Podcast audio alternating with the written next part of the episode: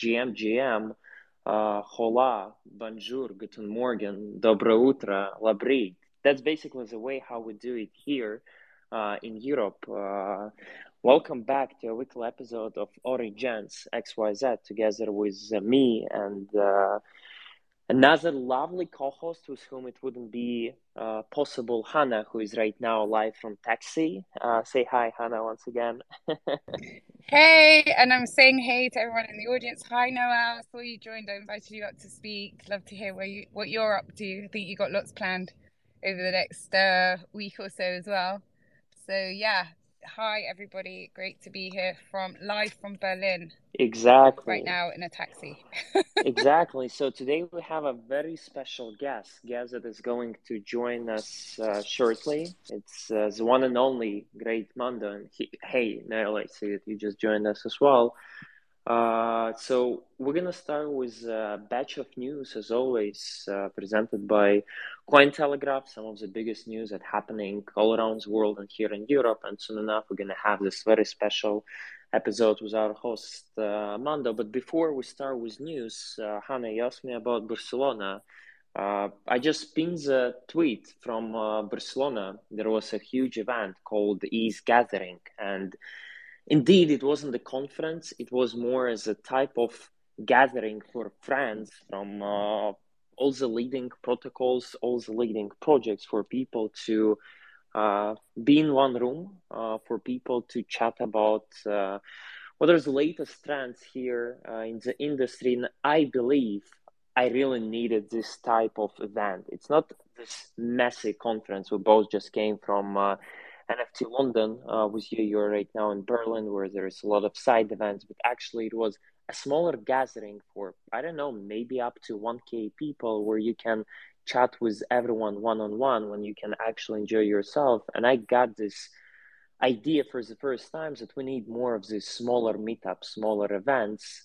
Uh, when you can actually enjoy yourself, not just to be in the rush all the time, but enjoy yourself, connect with people. So I'm uh, really thankful for these gathering organizers, uh, Jess and Tadeo guys from uh, MakerDAO. They organize hell of an event. Uh, happy to be there. Uh, just literally came back to Latvia, but the event was just amazing. So that's the way how I wanted to start our news part today. Sounds sounds really cool. I mean, I know that ETH gatherings are going full on all around Europe. I think um, at the moment, so it's definitely worth checking them out, and we'll pin more information as and when we get it. Um, but I think it's great that they're focusing on sort of these smaller interactions and really getting to know and build uh, relationships. I think uh, Next Block Expo, which is where I'm on my end, my way to right now, is very different. It's very bigger. There's quite a lot of people um, expected. Um, I think around five thousand actually. Uh, so it's a huge conference. Uh, lots of different tracks covering a whole variety of uh, things happening and you know berlin is quite a central uh, city in europe so a hub for people to to fly to there's so much happening i know in lisbon in berlin in london all the way all around and uh, it's great that we're able to support what's going on so very excited to see what happens over the next uh, few days i think that we've got a, a link there where people can also join some of the stuff that's going on virtually as well so please do feel free to uh, log in and uh, see what's happening. Noel, how how's it going with you? I think you said that you're you're planning something in Miami. I, I know Miami's coming up soon. I think quite a few people are on their way there as well.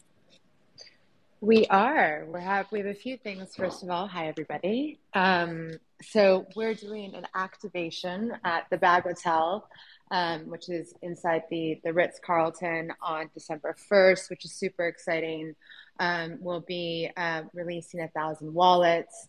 Um, we'll be doing within that, there's going to be an AR tokenized experience. Um, we're going to be creating an NFT marketplace. So, digital twins with some of the physical art on display. Um, and that's kind of like a, a red carpet um, event on December 1st. And then it's open to the public for um, 30 days after that. also hosting a lunch with some amazing Web3 uh, women, uh, leading women in Web3 um, the same day on Nikki Beach. And then myself and our co founder are speaking at Decentral and Web3 Summit. So it's busy. Sounds like exciting. a very packed week for you, or even more like so many side events. That, that's what I was just telling.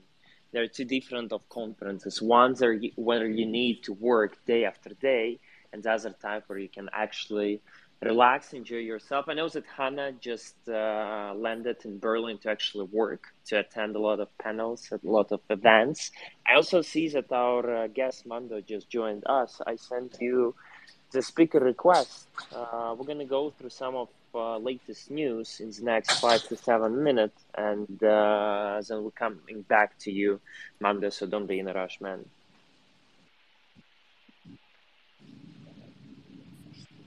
Yeah, Anna, so I mean, there's always lots going on. Yeah, yeah. Can you hear me? Can yeah, you hear me? all good. So there's lots going on uh, news-wise, and uh, really intimidating to do it in front of Mando, who I listen to every day about the news. So he's just he's just got rugged, which is great.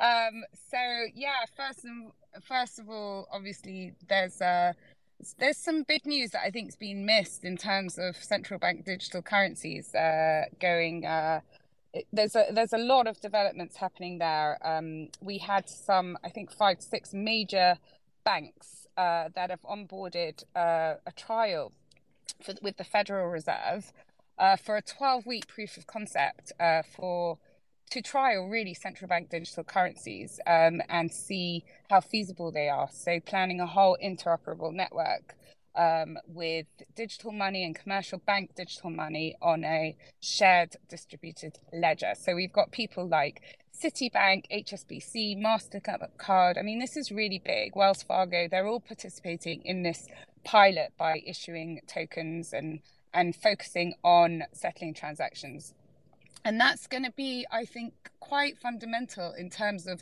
deploying uh, the next phase of uh, fintech, really. Uh, and the fact that all of these banks are onboarding to trial this uh, speaks volumes about where the space is going. Uh, we just saw yesterday that JP Morgan have issued um, a patent for their cryptocurrency um, trials as well. So there's so much going on in terms of the more institutional side of crypto. And uh, even though everything looks really bad right now and everything's really down, uh, it's it's just indicates that this is the direction that everyone's going. And yes, FTX has put back everything and plus uh, everything else that's going on. Um, you know, around FTX uh, has put the clock back, I think, months, if not years, and it's very frustrating but ultimately i think there is one direction that everyone's heading to here. And so from the institutional side especially i, I think i mentioned last week at token there were so many banks there being represented and uh, even just listening to what's going on. So everyone's kind of preparing uh, for this regulation. And the fact that they are doing this uh, trial, the fact that Joe Biden has put this whole uh, crypto uh, currency um, invest, you know, paper together to really look into this in more detail is just indicative of, of where we're going. So I, I would say that, you know, obviously we don't tell, we don't advise people on their investment plans at all. Um, but, you know, people are, are all, I, I think you've always got the naysayers here who are now saying that crypto is is dead and you know it's out I, I think we're far from it i think we can see the number of projects that are being built. And I'm not just talking about NFT projects here, I'm talking about projects in every single sector that are being built on the blockchain. And the fact is that we need these financial tools uh, to navigate this. And uh, the fact is that governments, even I saw an article uh, just uh, yesterday that uh, in the UK they're looking at issuing bonds through the digital sector as well. So that looking, I know Israel are are doing that as well now. So we've got government institutions that are looking at issuing financial instruments through digital currencies, and there's lots of mixed reactions to this about you know human rights and how much they will know or how little they know about our spending patterns, and there's lots of discussions to be had. But we have got organisations like I know the uh, All Parliamentary Party the APPG for uh, crypto and blockchain, just met last week in Parliament to discuss um, laws and regulation around cryptocurrency, around blockchain.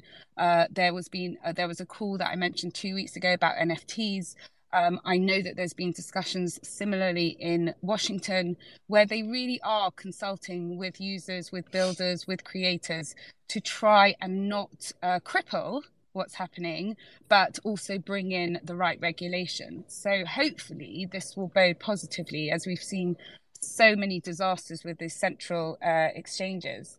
And, you know, this this hopefully is what we need, which is uh, a sort of more regulated, decentralized uh, finance as- aspect. So that's really, I, I, think that that piece of news was really interesting uh, to me. And in the same vein, we had another thing that was missed because it was more UK specific, but very, very indicative and important is that the University of Edinburgh and um, in Input Output Global, IOG, which is actually the builder of the Cardano network. This is really interesting. They've teamed up to create a blockchain decentralization index, uh, which is fascinating. They're going to use a research based methodology developed at the university to index uh, what's happening in, in DeFi using decentralizing metrics and uh, I think, in my experience, this is really, again, helping to prepare for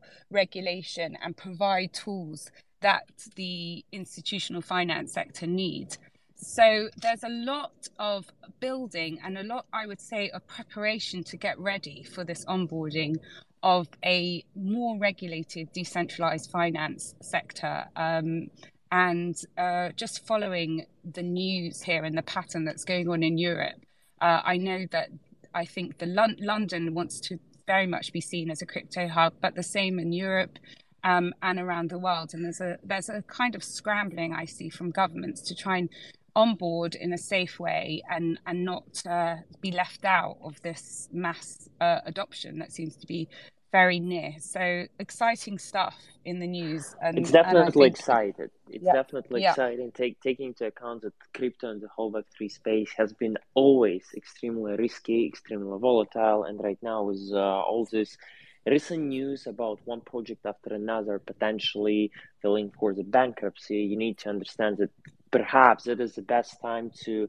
take a step back to revise your investment thesis, to revise your overall thesis about the space. And I do believe that the best way to do so is to do with people uh, who you trust, people uh, who actually understand this space. And uh, that is how slowly but steadily I'm moving to uh, the super guest uh, of our today's episode. I'm talking about uh, the one and only great Mando. hey, Mando, you can hear us? All good? Hey, how are you? Sorry, I was having some connection issues. I've had to come outside to do the interview, but um, hopefully you can still hear me.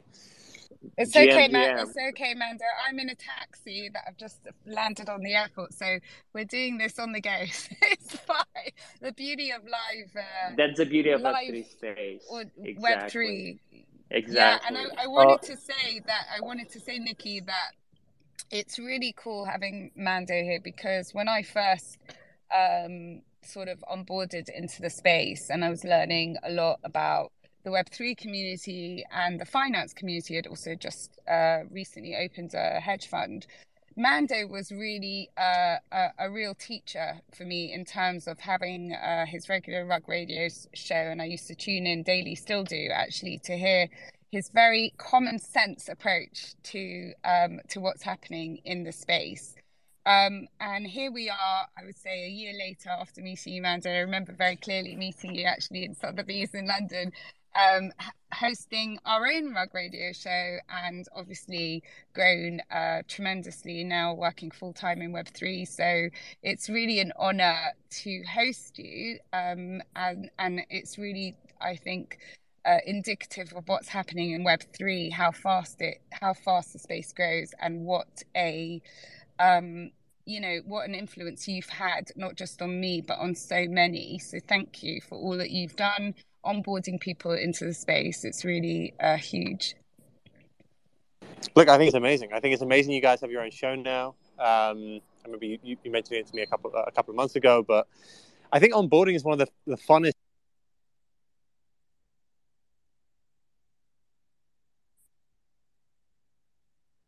Ah, we're lo- we're losing you, Mando. Yeah, it seems I think like. You're. Can you hear me or not? We, we, We're yeah, we just lost yeah, you we're for like losing. 10 Yeah, yeah, we can hear you now. People just yeah, people were saying like, do you not? Is it not too much? I was like, it's actually the, one of the funnest things to possibly do. Like doing a daily show, which we do, and you you obviously do it. Um, do something similar is. I know it's one of the things I look forward to each day. Like it's much more fun than writing a newsletter. Um, it's just like having an open conversation with people. Um, it doesn't have to just be an echo chamber as well. Like you can get in lots of cool guests, which we have done, and you get to meet some amazing people. So it's not really that much of a job for me. I just find this is so natural to what I'd be doing anyway. Um, and it's yeah, I, it's weird. It's very very strange because when you then get to meet people in real life, they'll obviously have this this weird impression or or like they have preconceived notions of like who you are. And they know a lot about you, and um, but it's uh, it's definitely been one of the one of the best and, and most enjoyable things I've done since I, I came into this space. And basically, what you just mentioned is uh, you speaking with people, you being connected with people on daily basis, which you have been succeeding tremendously together with OSF, together with Farokh. This time, we want to turn it uh, in a completely different way. We want not you to interview someone, not you to ask those questions, but actually you uh, sit uh, in this place of a guest and uh, enjoy this interview because I know that you're not giving that much interviews, not that many people ask you about your journey, about your origins, about your vision, about the space. You're just sharing it on a daily basis. And that's basically what we want to do together with Hannah. Not that long ago, uh, precisely three weeks ago, I had uh, OSF on my podcast, We in Web3. It was specifically on the third day of uh, Rec Show, uh, the one that we all attended, the one where we all partied during NFT London. You couldn't come uh, because it was a big week for you and for all of your family. But I want to start this uh, today's episode with the same question I asked OSF back then: Are NFTs dead, or we're still alive? We're still bringing care? Are NFTs dead? Is the question. Exactly. Um, no, not at all. Not at all. I think some of the um, the hype has obviously died down, but I, it, it, it's a strange um, technology here because you know everyone always says you know you've got to be in it for the tech, but there is just such an incredible piece of technology here, which is unique ownership of things on a blockchain. And I never really got into. Um, I never really bought Bitcoin before. I'd never really got um, got a lot of crypto before NFTs because to me, the, sa- the same with um, the value proposition was the same for a lot of them. It was it was this is valuable because we all think it's valuable, right? That's how B- Bitcoin is valuable, right? It, it has the concept that the only value is what we bestow upon it. Um, in um,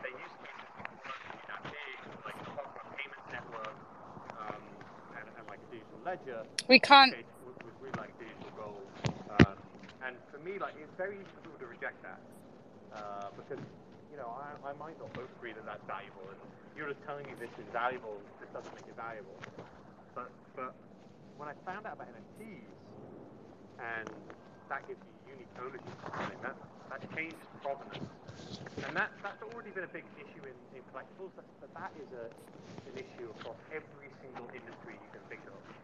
Um, that is the basis of capitalism, if I'm honest, like unique ownership of, of goods, Mando, services, ju- products. ju- ju- just a second. capitalism It is built seems on. like like that can revolutionize the whole world. So when I found out about NFTs, I was like, Mando, we can't hear you properly. obviously Don't know if you can hear us. He's like, which a lot of people again rejected was things Mando, can you hear us actually? like digital art moved very quickly onto into this space and got very high valuations.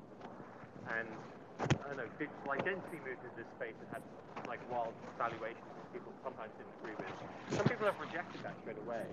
But what you're increasingly going to be left with is the idea that this technology is about to revolutionize just hundreds of industries. It's going to revolutionize the world. So I. Oh, um, Man, Mando I can't hear us. I've listened to enough of this, spaces where he keeps getting Okay. but I do feel like And uh, It it's seems like- again. I don't know if you Should I guys can take hear him me. off? Should I take him off? I can hear you properly. I've Should I just- take him off and just add him once again? Yeah, it might not be as sexy, it might not be as like headline grabbing, and you're going to see hundreds of millions of people start using it. Hannah, can you hear me? today, and there will still be some of the really, really cool stuff that's built with this technology. as Okay, well. the beauty of life. Mando, stop speaking because we can't hear you. I don't know if you can hear us, but oh, Hannah, can you hear me? I can hear you.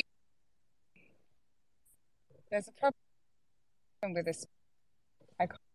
mic on. This is going crazy. I'm gonna take off Mando so that he can uh, add to the space himself once again. Spaces.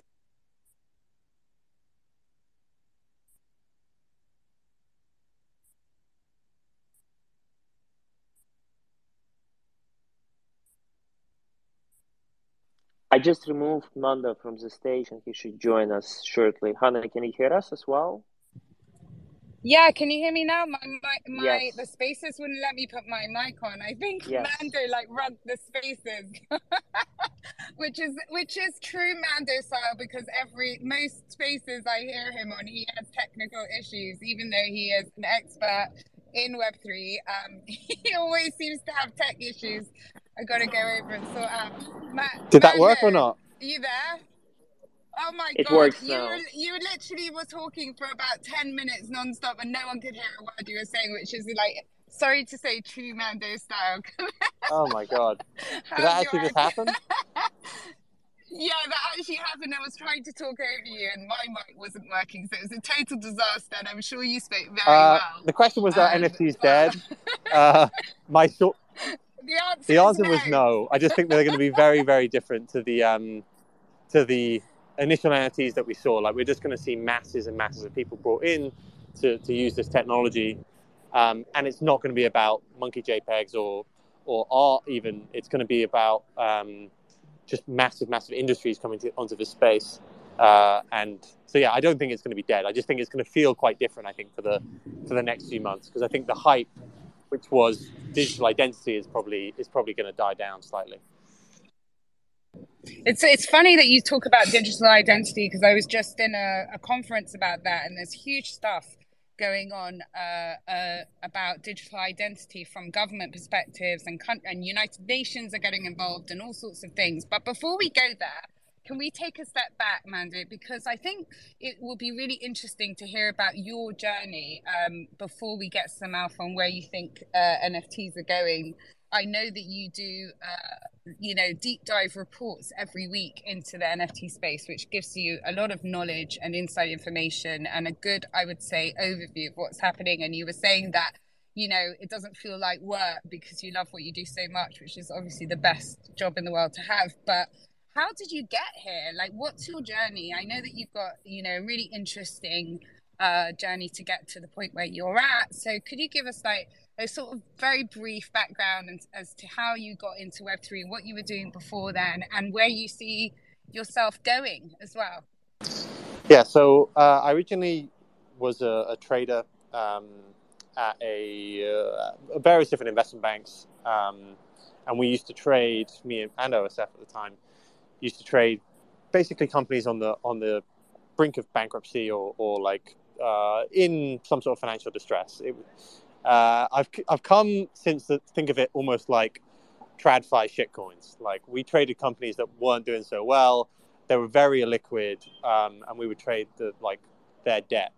So I- had a history in trading like very illiquid assets, um, kind of similar to collectibles, where you you never really know. Um, there's a lot of risk in terms, of buying and selling things. You never really know if you're ever going to get out of anything. You can hold things to zero. Things can collapse very quickly. It was it was just kind of our background. Um, so I, I did that for ten years, and then on the side, in 2020, I um, kind of just after COVID hit, I was thinking, right, I think inf- inflation's about to go crazy. Like inflation, I just I just could see with the way that it, it was being dealt with that, that it was going to go crazy. So I started it started collecting a lot of um, wine and art at that time, and I'd been collecting art for a bit before that, but I really really decided to go all in around that time. And then towards the end of 2020, just kind of stumbled across, uh, upon crypto art. I saw um, I was following Beeple at the time, um, who was a digital artist, and I saw he was doing a Nifty Gateway drop, and I started started slowly to be red red pilled around that like December time of 2020, and from that point on, I, I just knew it was going to be absolutely massive. Like I already knew the provenance issues that happened in art were, were quite prevalent and in wine, and this whole concept of of unique ownership of something, I, I could just see was about to, you know, change the world. So, um, I I kind of put all the money that I was going to invest into into art straight into digital art at that time. Um, and it was just right time, right place. I got very, very lucky on the timing.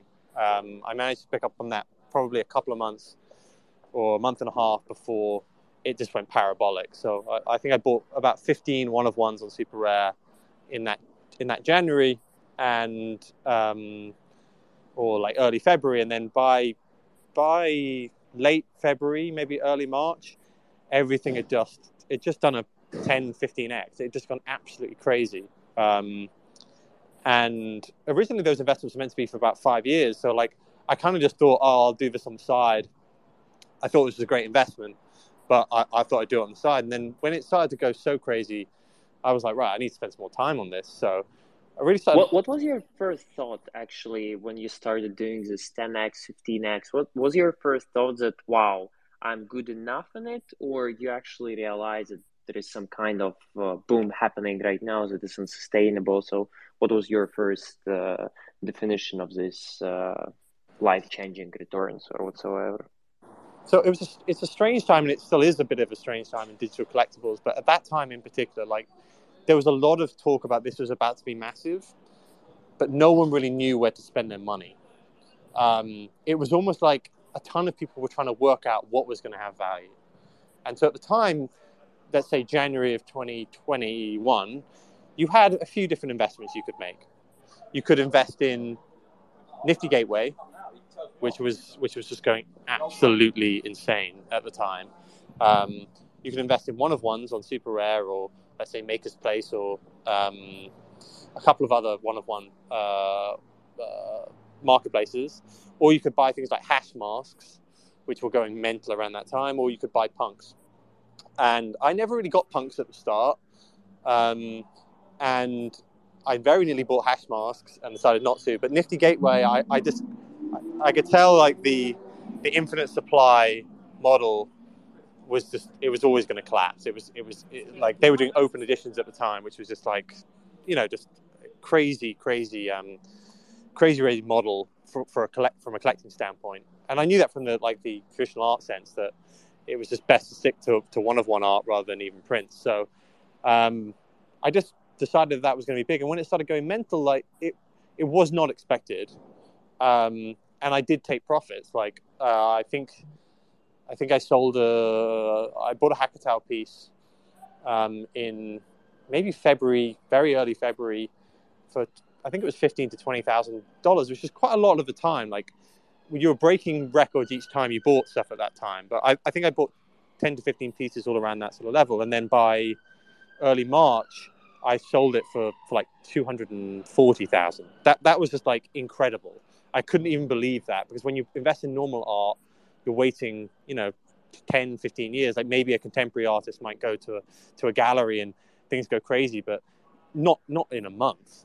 So I did realize from tr- my trading background that this was this this was just gone parabolic, and I didn't. I wanted to make sure I didn't miss out at least on covering my initial investment. So I basically covered my initial investment with that sale, and then um, but just like was razor focused on like right this is going to be big i still reinvested some of that into one of one art but then then when Bored Apes started happening and, and some of the other collectibles I, I, guess i was earlier i think than some to pick up on that that was going to be a big trend um, i think a lot of people rejected that initially like even when Bored Apes came out and even when CryptoPunks were going big like people people just didn't really love it because it was mainly art back then. Like the, the NFT Twitter community was all, all about art and supporting artists. So when you saw this kind of Fiverr art or basic concepts, or like I don't know pixel art even like a lot of people would like you know this isn't this isn't real art.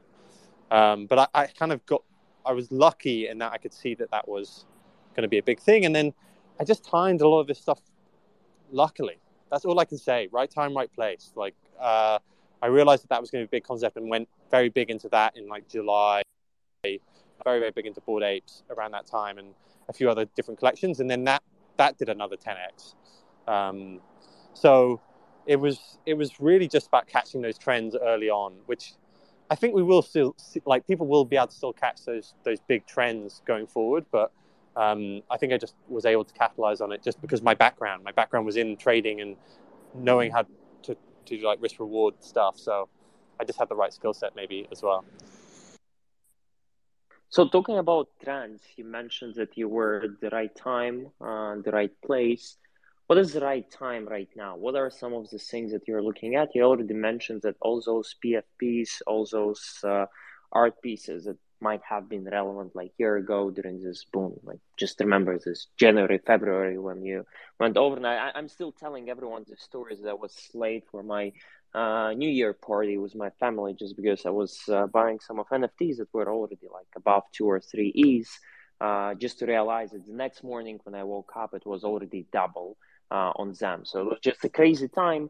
Right now, obviously, we have completely def- different sentiment in the Web3, specifically in NFT space. People are looking for more utility based projects. People are looking for community driven projects where you have some rights, where you actually can have some value in real life in traditional world. What is your thesis around NFTs uh, for year 2023? What are you looking for uh, in the upcoming NFT projects? So I still think you can be early to a lot of different big brands moving into this space. So um, I got some flack the other week, just like I went quite big into Reddit NFTs.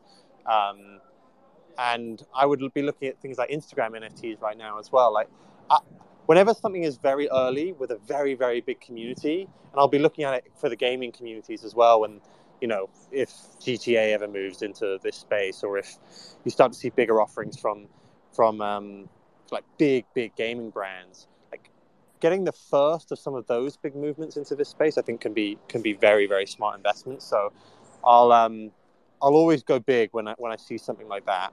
Um, I also think that we're probably going to be in a world where I don't know how easy it is going to be for another 10k profile picture community to like ever really replicate what's already happened before. Like I think we're probably going to be in a world where the majority of what we've seen from the independent profile picture communities has has potentially already happened. Like we, we probably know the biggest players now for the next for the next few years. Um, so if you're a long term holder, I do think now is not a bad time. Like you can work out what is going to be um, what is going to be there probably in the next five to ten years, and I think I do think prices are starting to get slightly depressed.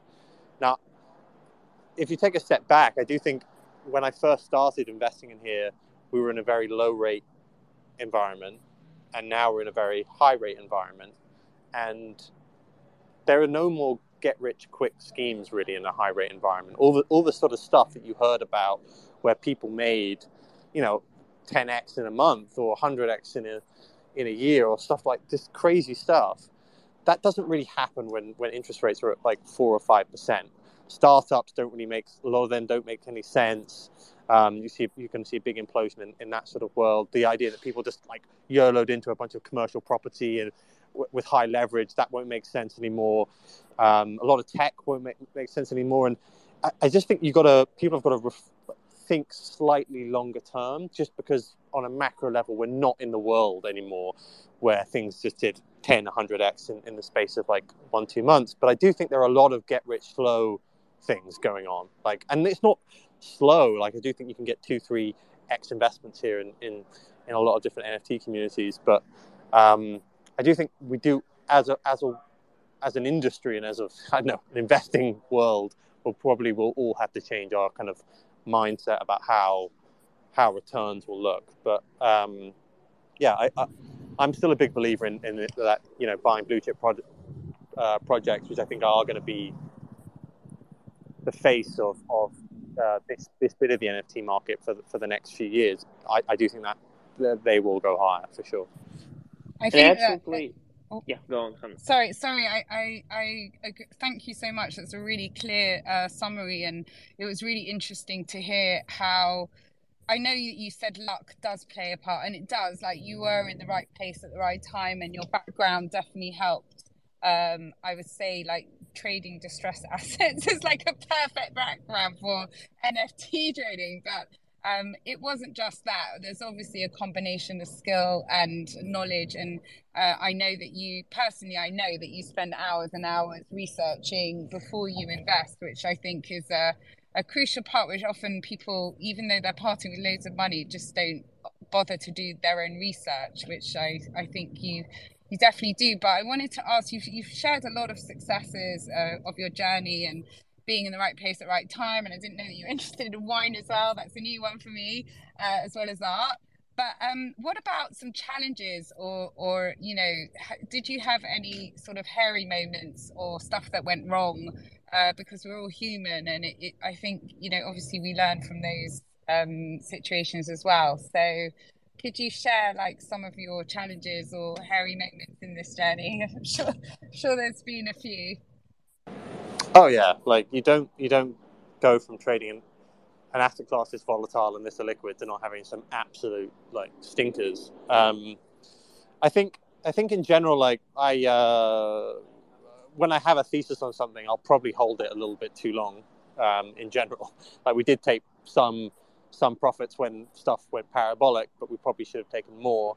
I also think that I, what I've noticed is that a lot of people get into crypto and I got into crypto, like I just said, I didn't really believe in Bitcoin or Dogecoin before all of this happened. Like I saw NFTs as the commercial use case of blockchain technology, and I felt like that was going to be huge, and I knew that from my own back my own background. Um, and yet, a lot of people get into crypto and they suddenly become like crypto traders of the coins as well. They'll often get into a bunch of different like altcoins, and uh, that's where I feel like I've gotten I've gotten like my, my worst trades of the last two years have been trying to trade something where I just have feel I have no skill, like I have no edge on.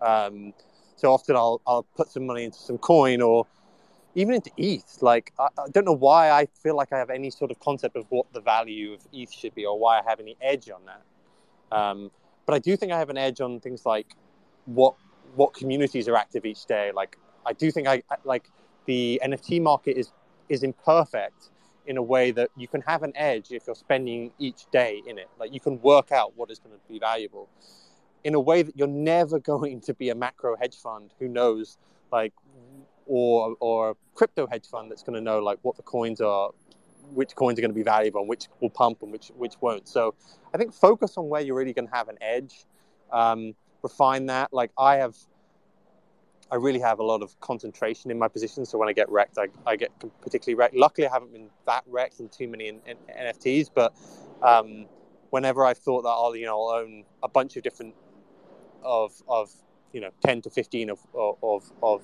different collections, that's when I've also um, failed. Like I. Uh, not appreciating that diversification wasn't going to work out. I think in, in NFTs is where I've, I've seen a little bit of pain.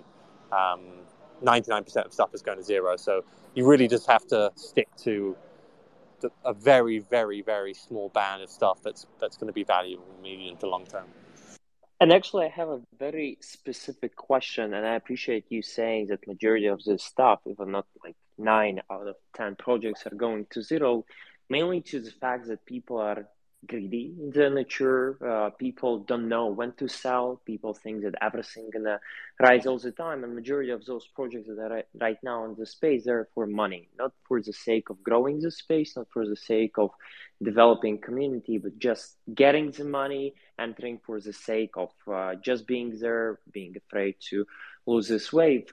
The question I have for you, since you're pretty successful both in trading, in uh, long term holding, in investment, what is your strategy of exiting all these projects that are rising during the Web3 hype, uh, during the NFT uh, bull run that we have, for example, in uh, January, February? You said that you're you coming from this banking environment, you have very strict and very well managed uh, risk management system. So I assume that there is specific tips and tricks that you can uh, share with the general audience uh, just to better understand when is the right time to exit a project and how should you manage uh, your digital assets when it comes to NFTs. So in, interestingly, I would say that um, the way that I invest actually I'm not in it for the pump. I I, gem, I generally um, I try to get into stuff for, for like the long term. I guess when I've when I've we we get very very tight on exiting stuff is when um, is when the thesis has changed and we just we still hold it on the way down, waiting for a pump to exit. Like we, I, I, I, I see that as like one of the main things that people have done. Like they'll, they'll own something, and then um, they know it's really not going to make it, and they're like, right, I'll sell it in the next pump. Um, and that's that's been we we've made some mistakes there before, and we've been pretty brutal about doing that before. So like we don't mind holding on to our winners for a while. Like we will take profits so that we at least cover our initial investment a lot of the time, and we'll make sure that um, we normally keep like a high watermark on like what we want to keep as a, a, as liquid amount in the fund at any one time. Um, but uh, the, the, the main the main thing I would say in terms of selling is when when the thesis has changed, or when you feel as though you're just waiting for that pump to exit, just sell. Don't wait for that pump to exit because it won't happen. um, and I think that's that's what a lot of people got wrecked on, just like waiting for the NF, that NFT market of that second or third tier profile picture, which they know like the community wasn't really there anymore, or like it was probably wasn't going to make it. Like they just held on because they thought hodl, and that's just that just wasn't the right move. That is uh, that is great advice, and uh, I feel that pain, as I know many listeners do. Oh, the driver's uh, screaming at someone. Uh, as I said before, I'm in a taxi in Berlin. But Mando, I wanted to ask you something else. I know that you've recently become a girl daddy, um, and uh, I'm sure that Woo-hoo! I know that that's brought you a lot of joy. Um, how, how's that affected stuff? But first of all, being the dad of a girl, um, meaning like I know that this sector, uh, I'm doing a lot of work um, and and have met many amazing women in the sector who are literally trailblazing through, through Web three, um, which is quite predominantly um, male orientated. But just being a girl dad, like, has your has it changed um you know perceptions of stuff for you or not what what's thinking about her future as well and what you're doing long term like how how's it just feel being a girl dad just from a personal level and also like work life balance like being being a parent in a in a world that is pretty much 24 7 like how do you manage that as well yeah, look, I'd be lying if I said I, I don't notice that sort of stuff more.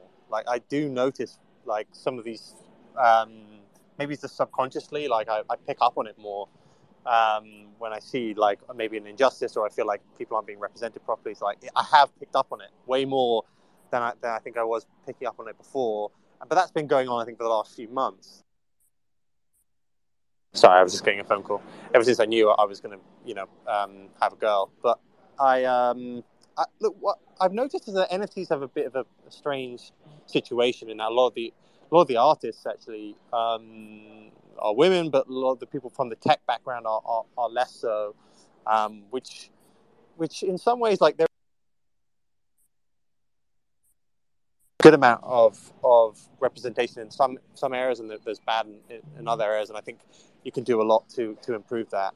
Um, in terms of being a, a like a a dad, I've, I've absolutely loved it. Like it is a lot of work, um, and for the first like week, two weeks of of doing them both, um, it was a little bit difficult. I think I still did the Rug Radio show, uh, just because I found it actually easier to catch up with stuff doing the Rug Radio show, uh, rather than just kind of uh, letting it be.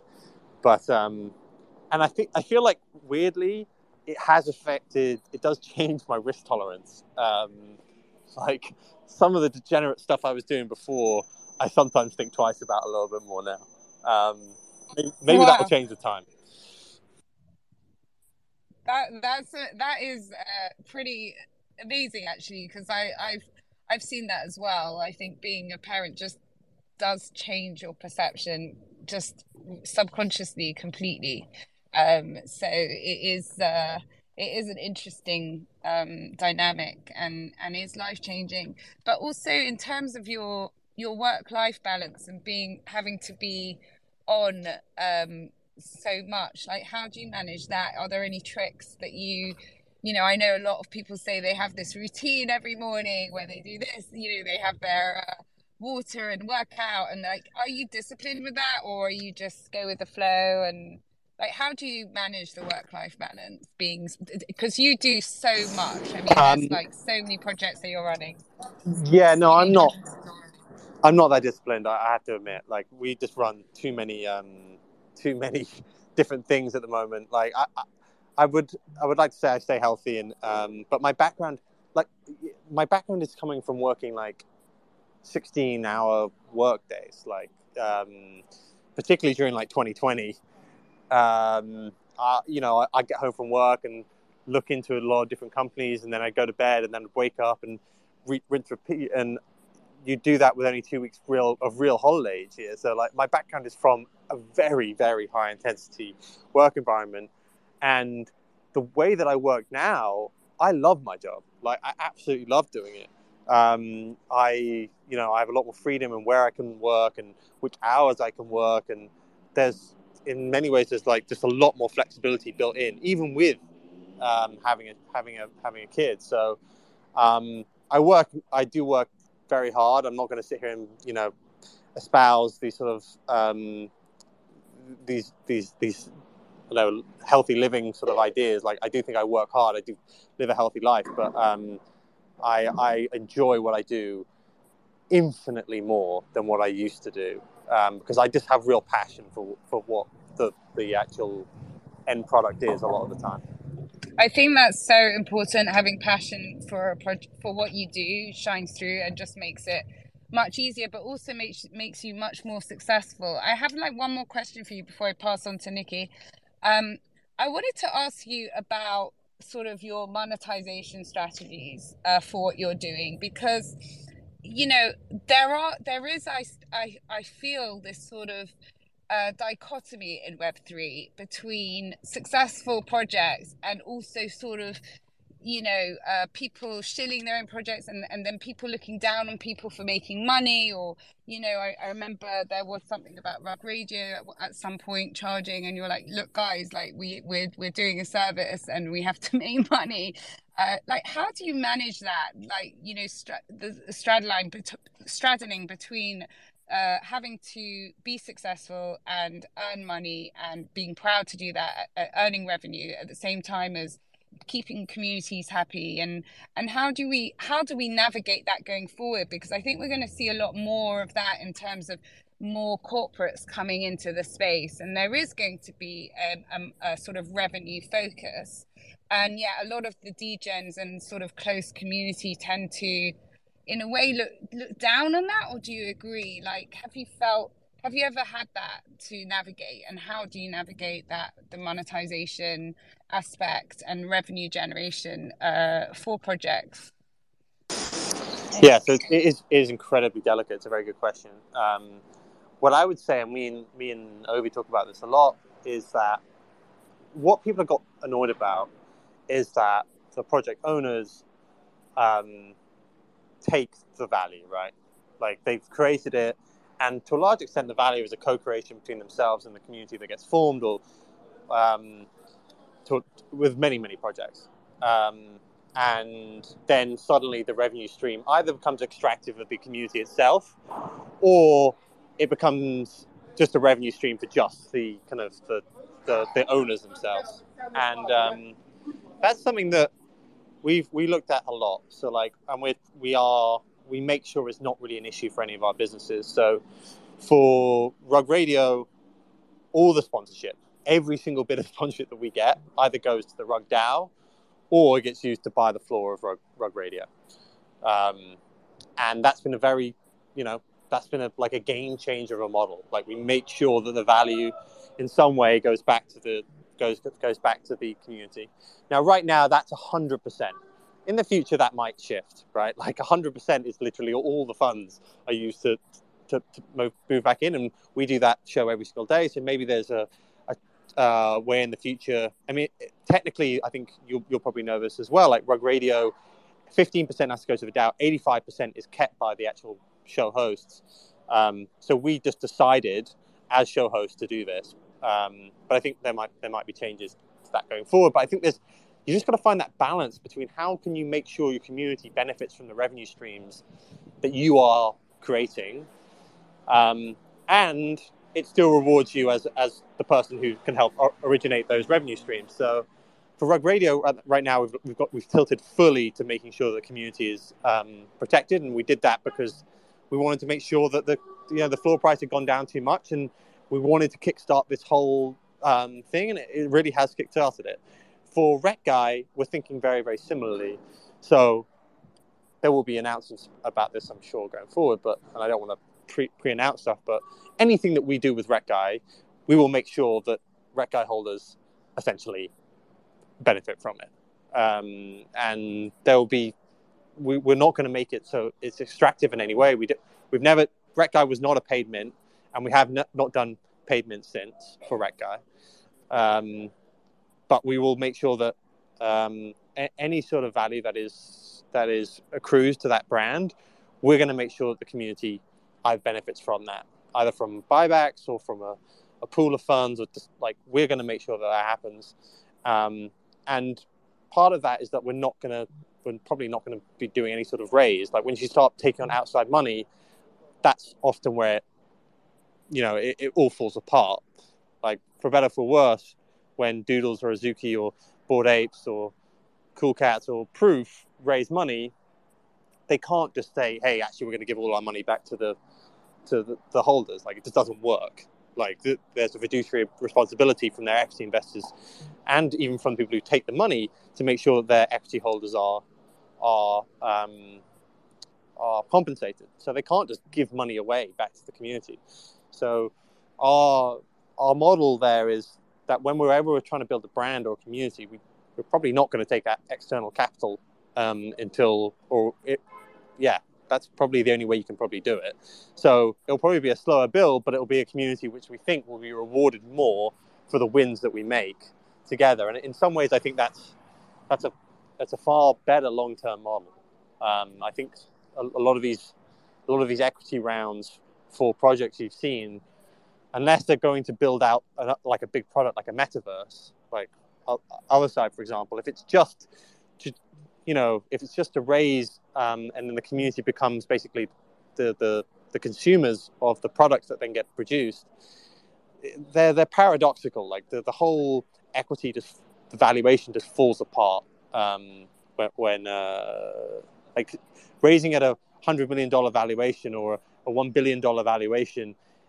It, it basically destroys all the value itself because suddenly the whole model of which these communities have been built gets gets ruined. So we're going to make sure that that is that is something that that, that gets that, that our holders benefit from. Yeah. I think that is the best best pitch I've ever heard for any NFT project. And anyone who's listening, if you don't go now and get Rekt Guys, Degens, and Rug Radio, Rug, uh, you know, I think that's like crazy because it, I, I think you've summarized the perfect sort of encapsulation of how to design a, a really effective uh, Web3 community and project. And I think to summarize, it's just about being honest, loyal, and transparent to what you're doing. And the fact is that you haven't really taken in equity, which is a big deal. And obviously, you were lucky enough to be able to do that. Not all projects can, but it, it, you've given some really good indicators of what to look for when investing and when when buying into projects. And I know personally, just to to, to really verify this, that I was actually at an event, a Rekt Guy event, and um, OSF was so uh, loyal that he he he didn't let some very big people in because he said no i have to prioritize the Rekt Guy holders coming in first uh, to this event. And we actually you know we're in quite sticky situations but your loyalty are with your users. And i think that is testament to to your success. And i'm sure it's going to be more. fundamental. Yeah absolutely. That's definitely a win-win uh, what Mando just explained uh, through Rekt Guys projects through Rug Radio project. You're putting people, community in the center of your project. You're not putting your personal interest, but interests of masses. I have uh, chatted for hours with guys who had like uh, only one Rekt Guy NFT, for example, at the party in London that we're talking about. So they're not whales, they're not like some big influencers, OGs or whatsoever, but they're true members of community who were at this party, who had the chance to uh, hang out with uh, founders, with uh, some other big OGs. So absolutely appreciate uh, what Mando together with OSF, Farokh are doing uh, all these projects. Absolutely respect what Hannah uh, just mentioned about building for people and putting community in the middle. I have just pinned another tweet. I know that uh, Mando just recently started um, his Reg, uh, Rekt Radio show as well. Uh, on Rekt Radio, I know that your episode number two is launching tomorrow, so you are also starting uh, Rekt Radio journey from a completely different uh, side. It's not daily shows right now. It's going to be weekly shows. So I would love to finish out today's episode because I know that you have uh, uh, GM NFT in half an hour. I would like to uh, end it up uh, with what comes next for Mando.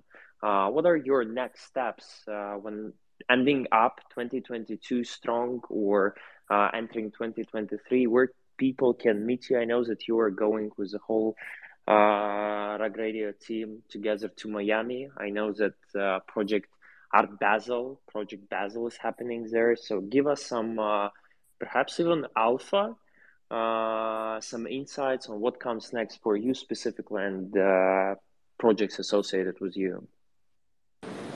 Yeah, look, I think Rug, Radio we're going to have a lot of fun with. We're probably going to we're probably going to next year go to a bunch of different cities with the, with the show as well, and um, I think that the daily show is going to continue as it is.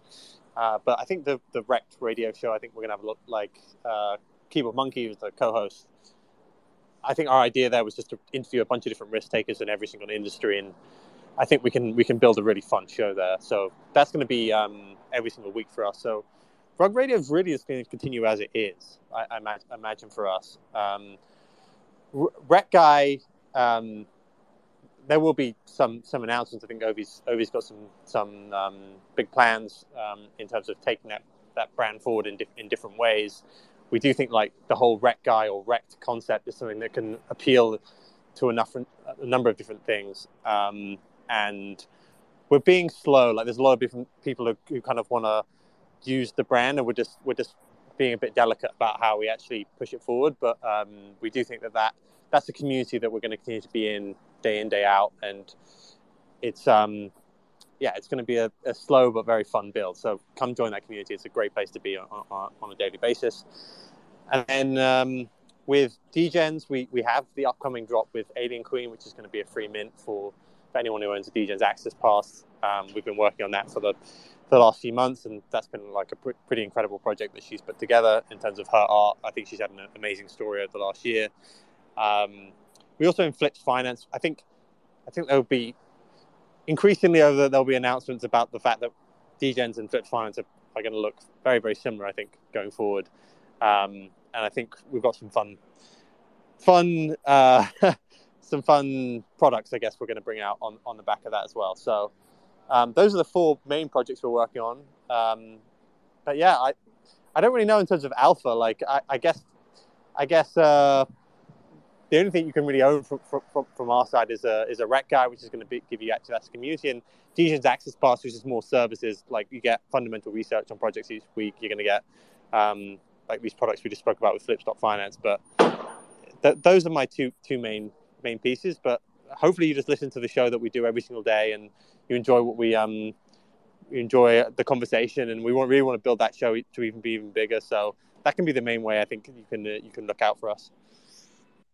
I also it's not only me and Hannah who uh, who are enjoying your show, your uh, the journey on a daily basis, but it's uh, all the listeners who join us today. So, Mando, I should say that it has been extremely energized, extremely amazing episodes, and uh, absolutely appreciate you joining me and Hannah here today. Uh, you're hell of a guest Uh, we really hope that you're going to come back to us early next year to reflect on uh, what we're discussing here today. I just want to wish you to enjoy uh, what you're doing uh, in your traditional life, in your personal life, in your Web3 life. Don't be overborn and uh, keep on crushing it, man. You're doing it just amazing. Thanks so much. I really, really enjoyed today. Uh, thanks, thanks you both for inviting me on. Thanks, Mando. See you soon. Keep crushing it. Bye, everyone. I almost got. Thank, thank you, everyone. By the way, see you in the metaverse. See you soon.